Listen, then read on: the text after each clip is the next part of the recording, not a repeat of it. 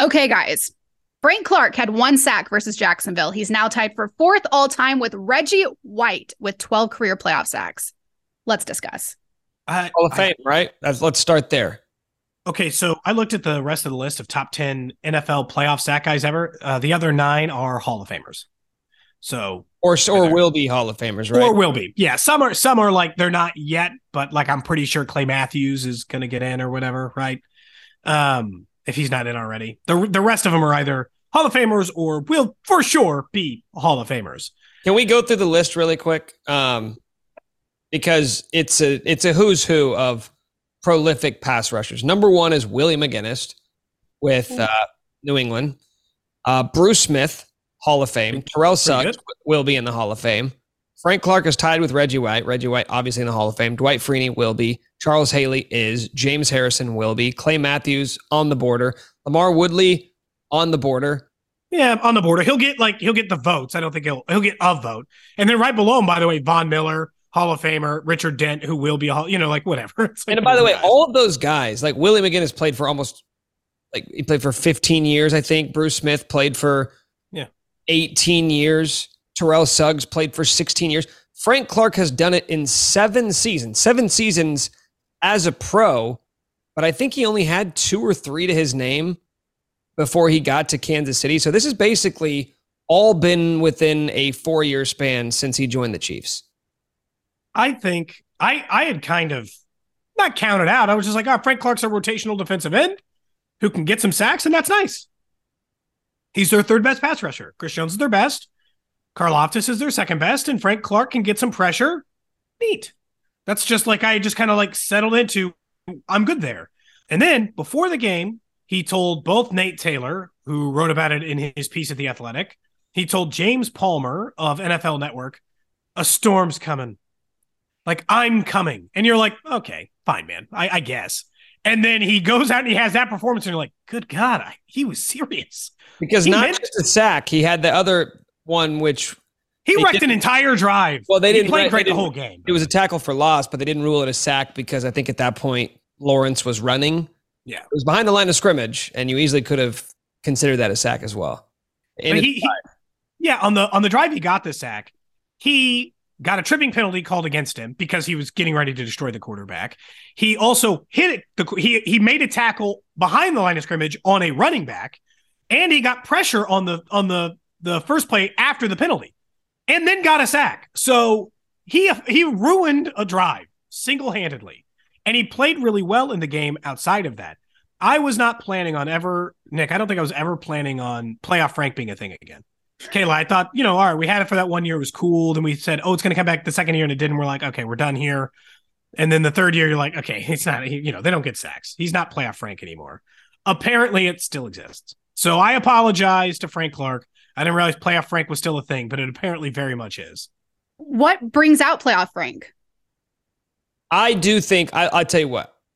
I do think there are a lot of guys in the NFL, and you can only do this when you have the luxury of being on a really good team.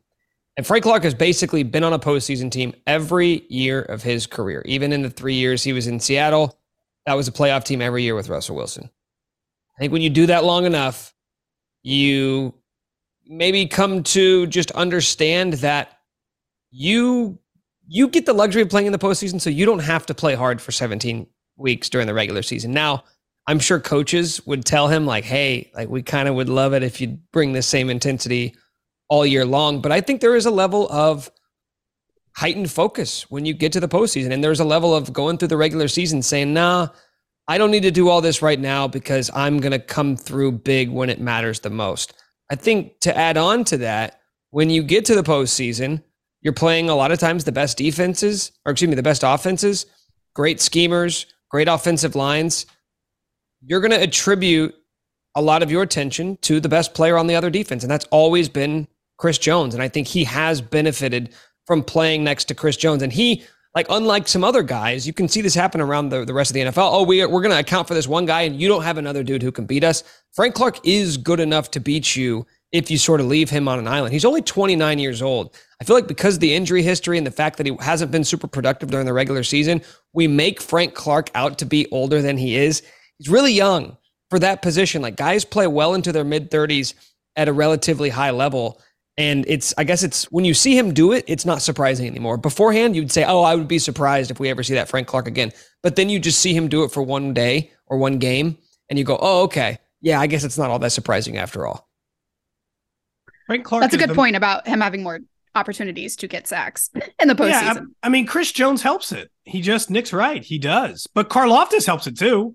Like in that same piece I was talking about with Nate Taylor, you know, in reading it, it's like Frank Clark's job this year was stay healthy, make Karlaftis better. And then playoff Frank can just we'll just turn the switch on and it's cool. And apparently he's capable of doing that, right? He can just be like, okay, sounds good. Um, he knows that the playoffs are where you make your money. That's where you're going to do it. And I think Joe Cullen had done a really good job, the Chiefs defensive line coach, of convincing him he doesn't have to stat chase in the regular season anymore. Like, dude, it's fine. Get some pressure and let Chris Jones fall on the guy. And mm-hmm. then if we get into the playoffs and they decide they're not going to let Chris Jones fall on this guy anymore, your turn. Chris Jones will do all the pressure stuff, and then you get a fall on him instead. Like, it's been a really good dynamic. When you toss in a third guy who can get pressure, the leading sack guy for the Bengals this year had eight and a half sacks. George Karlaftis finished with two thirds of that and he didn't come on till later in the season. The Chiefs might have three of the best four pass rushers in the game on Sunday. That makes a huge difference. Well, speaking of Chris Jones, do we care less about his postseason sacks if Frank is the one going off? Uh, sure. You know, I, I think I might. Well, like I care about the Chris Jones sacks, but I cared about him because I thought that was the only way they were going to get him for a long time.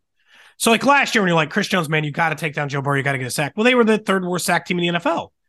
Chris Jones had to get a sack because if Chris Jones did, no one was. If you're telling me someone else is, then I I don't care. Chiefs get four sacks in a game and zero of them are Chris Jones. I don't care. Good for Chris Jones because I know that he played some part in it.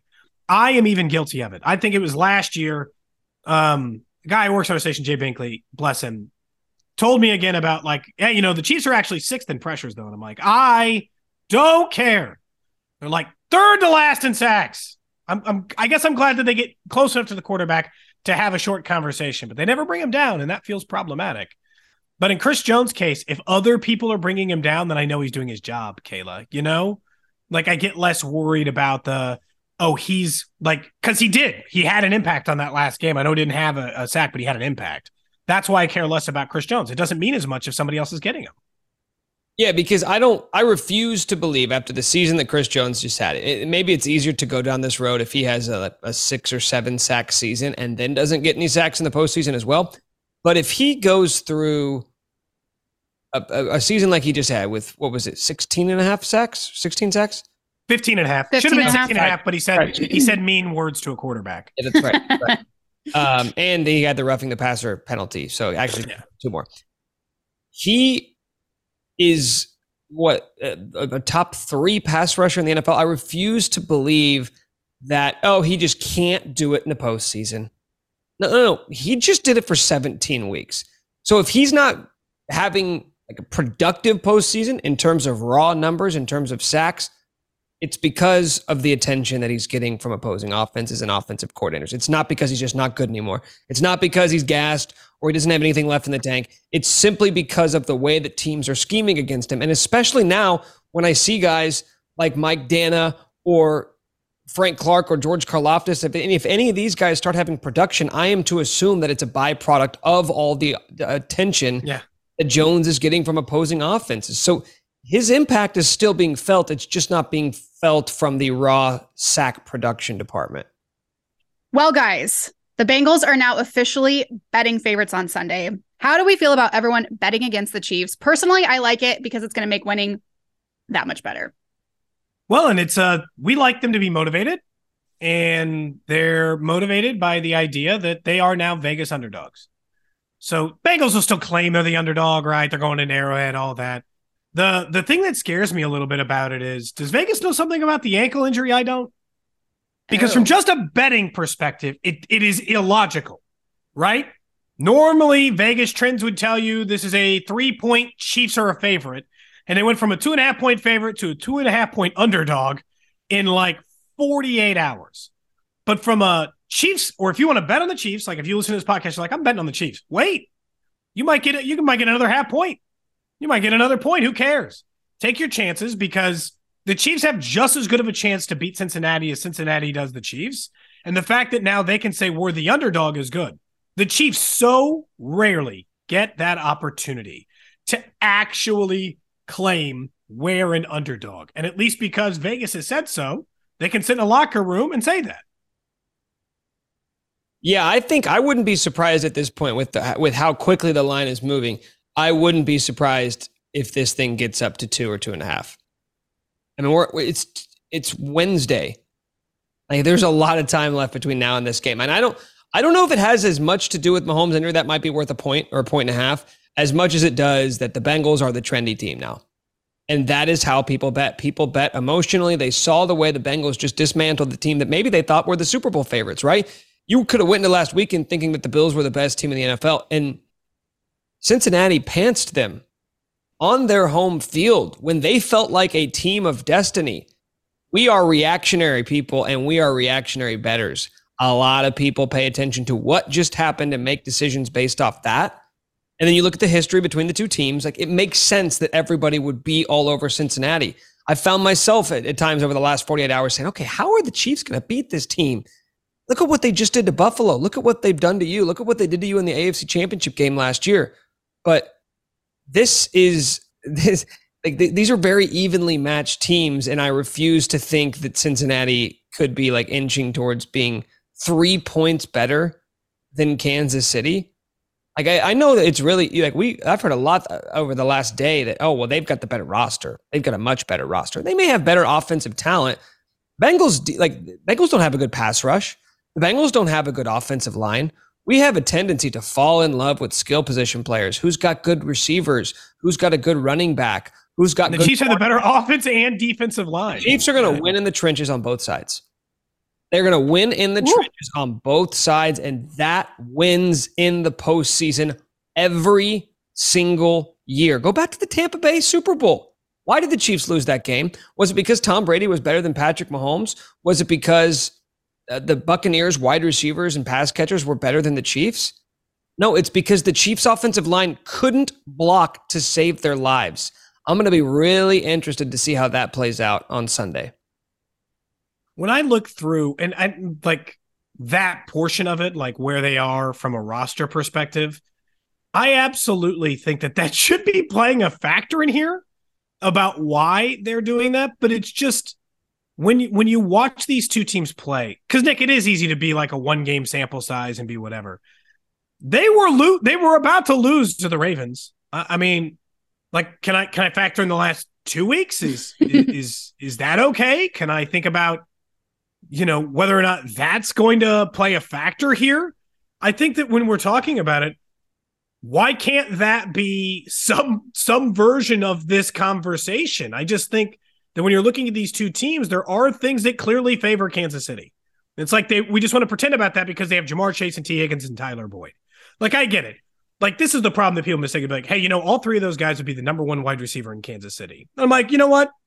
You could probably make an argument between Boyd and Juju Smith Schuster, but the other two, I wouldn't make an argument with you.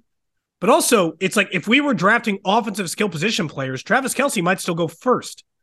If you're if you're Cincinnati, you probably say the answer is Ja'Marr Chase. If you're Kansas City, you probably say the answer is Travis Kelce, who's been one of the most consistent weapons in NFL history, and he's been one of the best playoff performers of all time. Travis Kelce over his last seven playoff games is averaging. This is his average: seven catches, 102 yards and a touchdown.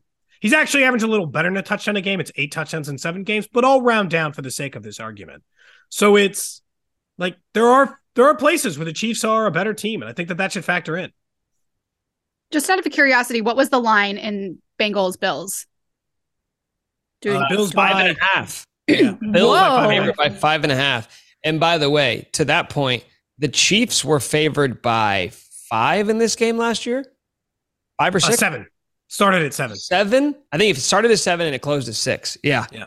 Yeah. Started at a full touchdown. They were a touchdown favorite against Cincinnati last year. These rosters are not dramatically different. Hell, Cincinnati's roster is almost identical.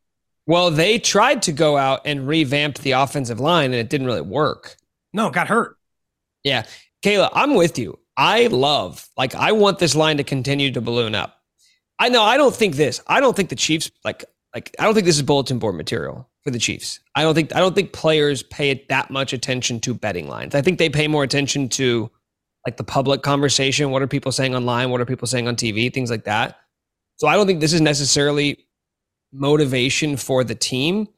But I guess for my own psyche, I love knowing that everybody in America is betting against you. The Chiefs aren't going to trash talk. We will. yeah. Quick question though, guys. Does does this mean that the Bengals can't play the underdog card anymore? Like uh, they love doing? Uh, they'll still do the. I, look, just real quick, the Patriots, after winning five Super Bowls, once sat in a postseason and said they don't believe it. They had shirts made. They don't believe in us, and you're like, I'm sorry. What? You have five Super Bowl rings. You're the single greatest quarterback of all time. You don't get to play the underdog. So I think Cincinnati will try. I just don't think it should hold any weight. Kind of like what I was just saying. I don't think players pay attention to that. So the the Bengals playing the underdog card doesn't have to do with the Vegas line. The Bengals playing the underdog card is everybody talks about the Chiefs, everybody talks about Mahomes, this and that. So I don't really think they care all that much. Their underdog card is all based off of the fact that nobody has ever, they don't think anybody's ever given them the proper respect that they deserve.